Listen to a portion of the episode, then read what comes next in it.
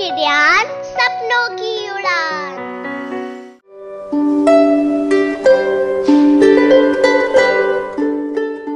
Hello प्यारे बच्चों किडियान पर आपका स्वागत है। और इस सेक्शन में हम आपको तेनालीराम की कहानियाँ सुना रहे हैं। मैं हूँ आपकी दोस्त वंदना। बच्चों तेनालीराम का पूरा नाम तेनाली रामाकृष्णन था।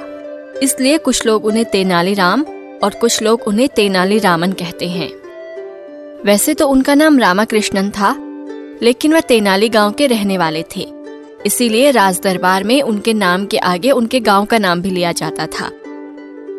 तेनालीराम बहुत ही समझदार थे। वे हर समस्या का कोई न कोई हल ज़रूर निकाल लेते थे।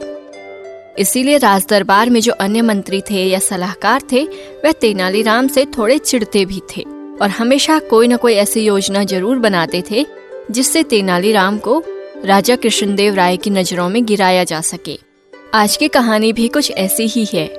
और आज की कहानी का नाम है पड़ोसी राजा।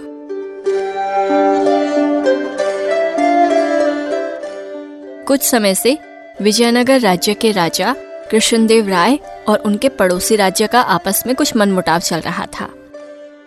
अब जो मंत्री तेनालीराम से चिढ़ते थे, उन्होंने सोचा क्यों न तेनालीराम के खिलाफ राजा को भड़काया जाए। एक दिन राजा कृष्णदेव राय अपने बगीचे में अकेले बैठे पड़ोसी राज्य की समस्या के बारे में सोच रहे थे कि तभी एक दरबारी उनके पास आया और बड़ी होशियारी से इधर उधर झांकता हुआ राजा के कान के पास अपना मुँह ले जाकर बोला, महाराज, कुछ सुना आपने? नहीं तो हमने तो कुछ नहीं सुना। क्या हुआ? महाराजा ने चौंक कर पूछा। मंत्री ने जवाब दिया महाराज, माफ़ करें। लेकिन पहले आप मुझे वचन दें कि आप मुझे कुछ नहीं कहेंगे। महाराज ने जवाब दिया, जो भी कहना है निसंकोच कहो, बिना डरे कहो। आखिर बात क्या है? मंत्री ने अपनी बात को आगे बढ़ाते हुए कहा, महाराज, तेनालीराम हमारे पड़ोसी राजा से मिला हुआ है। वह चाहता है कि पड़ोसी राजा से हमारा झगड़ा हो जाए। वह एक सच्चा सेवक नहीं है। महाराज ने गुस्से में भरकर कहा, ये तुम क्या बकवास कर रहे हो? मैं जानता हूँ कि तेनालीराम हमारा सच्चा सेवक है।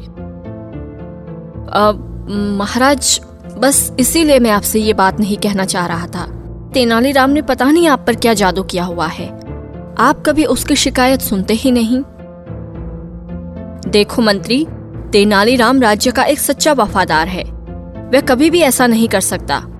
तुम्हें कोई गलत सूचना मिली होगी। राजा कृष्णदेव राय ने विश्वास के साथ अपने उस मंत्री से कहा। लेकिन मंत्री ने फिर भी राजा को विश्वास दिलाते हुए कहा, महाराज, आपको जितना विश्वास तेनालीराम की सच्चाई पर है, उससे कहीं ज़्यादा विश्वास मुझे इस सूचना पर है कि तेनालीराम पड़ोसी राजा के साथ मिला हुआ है। वह अपने ही राज्य को नुकसान पहुंचाना चाहता है। वह युद्ध करवाना चाहता है।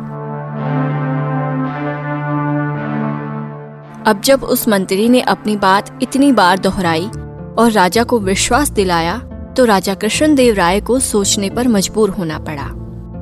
राजा ने कहा हम्म ठीक है, मैं इस बात की जाँच करूँगा। और अगर तेनालीराम दोषी पाया गया तो मैं उसे कठोर सजा दूँगा। राजा की इस बात से वह शिकायत करने वाला मंत्री बड़ा खुश हुआ और अपने घर चला गया।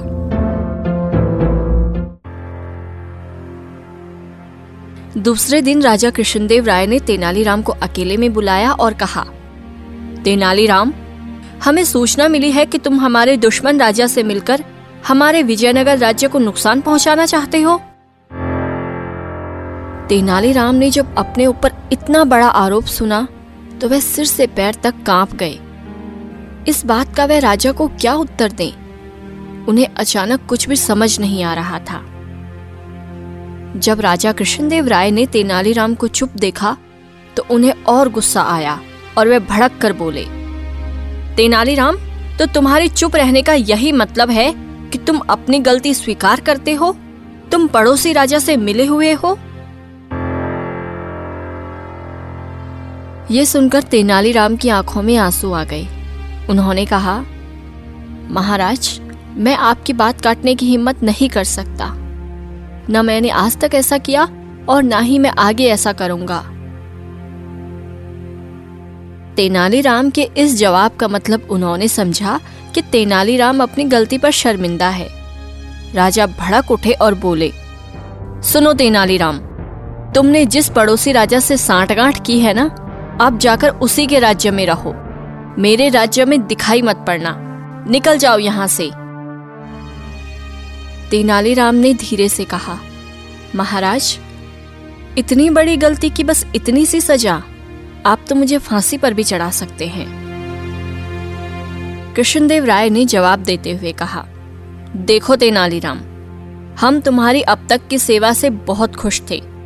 तुम्हारी जगह अगर यह गलती किसी और ने की होती तो मैं अब तक उसे फांसी पर लटका चुका होता। तुम्हारे लिए इतनी ही सजा बहुत है कि तुम हमारा राज्य छोड़कर दुश्मन के राज्य में जा बसो। तेनालीराम ने राजा का फैसला सुना और अपनी सफ़ाई में एक शब्द भी नहीं कहा। उन्हें बस इस बात का बुरा लग रहा था कि महाराज ने उनकी इतनी सेवा करने के बाद भी उन पर शक किया। वह चुपचाप वहाँ से सर झुकाकर चल पड़े।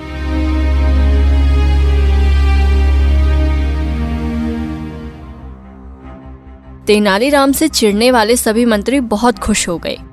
उन्होंने सोचा कि तेनालीराम के जाने के बाद अब एक सीट खाली हो गई है। इसलिए अब उन्हीं में से कोई एक तेनालीराम की जगह लेगा और राजा का खास मंत्री बन जाएगा। सभी मंत्री राजा के आगे पीछे चक्कर काटने लगे।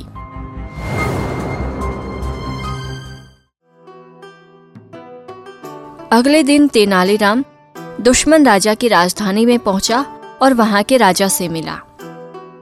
तेनालीराम ने कहा, नमस्कार महाराज, मेरा नाम तेनालीराम है। मैं विजयनगर के राजा कृष्णदेव राय का नीति सचिव हूँ। उस राजा ने तेनालीराम की तारीफ़ तो पहले ही सुन रखी थी, लेकिन तेनालीराम से मिलने का यह पहला मौका था। राजा ने तेनालीराम का खूब स्वागत किया। तेनालीराम ने अपने स्वागत के लिए धन्यवाद कहा। दुश्मन राजा ने कहा, तेनालीराम, तुम हमारे राज्य में आए हमें बहुत खुशी हुई।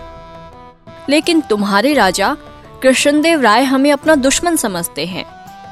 फिर भी तुम हमारे दरबार में इतने निडर होकर कैसे चले आए? तुम तो राजा कृष्णदेव राय के बहुत ही महत्वपूर्ण दरबारियों में से एक हो। और फिर यहाँ दुश्मन राज्य में तुम्हारे साथ कुछ भी हो सकता था। राजा ने ठीक ही कहा था। लेकिन फिर भी तेनालीराम ने मुस्कुराकर जवाब दिया महाराज, आप तो विद्वान हैं। आपके पास बहुत सारी शक्तियाँ हैं। आप बहुत अच्छे राजा हैं और आप हमेशा अपनी प्रजा की भलाई चाहते हैं। हमारे राजा कृष्णदेव राय भी बिल्कुल ऐसे ही हैं। हमारे राजा आपको दुश्मन नहीं मानते, इसीलिए उन्होंने मुझे आपके पास भेजा है। हैं? तुम्हारे राजा हमें दुश्मन नहीं मानते? वह राजा आश्चर्य से चौंका। उसने आगे कहा लेकिन हमारे जासूसों ने तो हमें ये समाचार दिया था कि राजा कृष्णदेव राय हमें अपना दुश्मन समझते हैं। तेनालीराम ने जवाब दिया हाँ महाराज, हमारे राजा कृष्णदेव राय को भी जासूसों ने यही समाचार दिया कि आप उन्हें अपना दुश्मन समझते हैं और हमारे राज्य पर चढ़ाई करने वाले हैं। अगर दो इतने अच्छे राजाओं के बीच युद्ध होगा तो नुकसान तो जनता का ही होगा ना? राजा ने तेनालीराम की बातों को सुना और उन पर बहुत असर हुआ। देखो तेनालीराम, लड़ाई तो मैं भी नहीं चाहता। लेकिन ये बात कैसे साबित हो कि राजा कृष्णदेव राय मुझे अपना दुश्मन नहीं समझते? तेनालीराम ने कहा, महाराज, आप एक काम करिए। आप कल कुछ उपहार और एक पत्र लेकर अपने एक दूत को हमारे राज्य विजयनगर भेज दीजिए। उस दूत को मैं अपनी तरफ़ से लिखा हुआ भी एक पत्र दूँगा। यदि महाराज कृष्णदेव राय आपका उपहार स्वीकार कर लेते हैं तो समझो कि दोस्ती हो गई। और यदि वे आपका भेजा हुआ उपहार लौटा देते हैं तो फिर आप जैसी चाहो, मुझे वैसी सजा देना। मैं आपके सामने हाजिर रहूँगा। दुश्मन राजा ने कुछ सोचते हुए कहा हम्म बात तो तुम ठीक कहते हो तेनालीराम। लेकिन ये बताओ कि पहले उपहार मैं क्यों भेजूं? इससे तो राजा कृष्णदेव राय को ये लगेगा ना कि मैं उनसे डर गया। तेनालीराम ने मुस्कुराते हुए कहा, लेकिन महाराज, मैं आपको बस उपहार भेजने के लिए कह रहा हूँ। जबकि कृष्णदेव राय ने उपहार के बदले सीधे मुझे भेजा है यहाँ पर, अपने पसंदीदा नीति सचिव को। दुश्मन राजा को यह बात समझ में आ गई।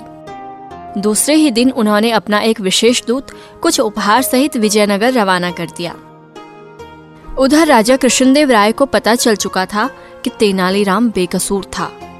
दरबारियों ने उसके खिलाफ झूठ बोला था। तेनालीराम दुश्मन राजा से नहीं मिला हुआ था।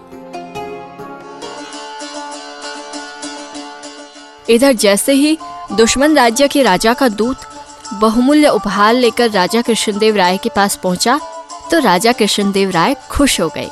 उन्होंने मन ही मन तेनालीराम की समझदारी की तारीफ़ की। और उसी दूत के हाथों उन्होंने दुश्मन राजा के लिए भी कुछ उपहार भेज दिया। साथ ही कृष्णदेव राय ने एक पत्र भी लिखा, तेनालीराम को बिना नुकसान पहुँचाए वापस भेज दें। वह दूत वापस गया और तेनालीराम वापस विजयनगर आ गए जब तेनालीराम वापस विजयनगर पहुँचे तो राजा कृष्णदेव राय ने उनका खूब स्वागत किया और उन्हें ढेरों इनाम दिए। जिन दरबारियों ने तेनालीराम के खिलाफ ये चाल चली थी, वे सब बहुत शर्मिंदा थे।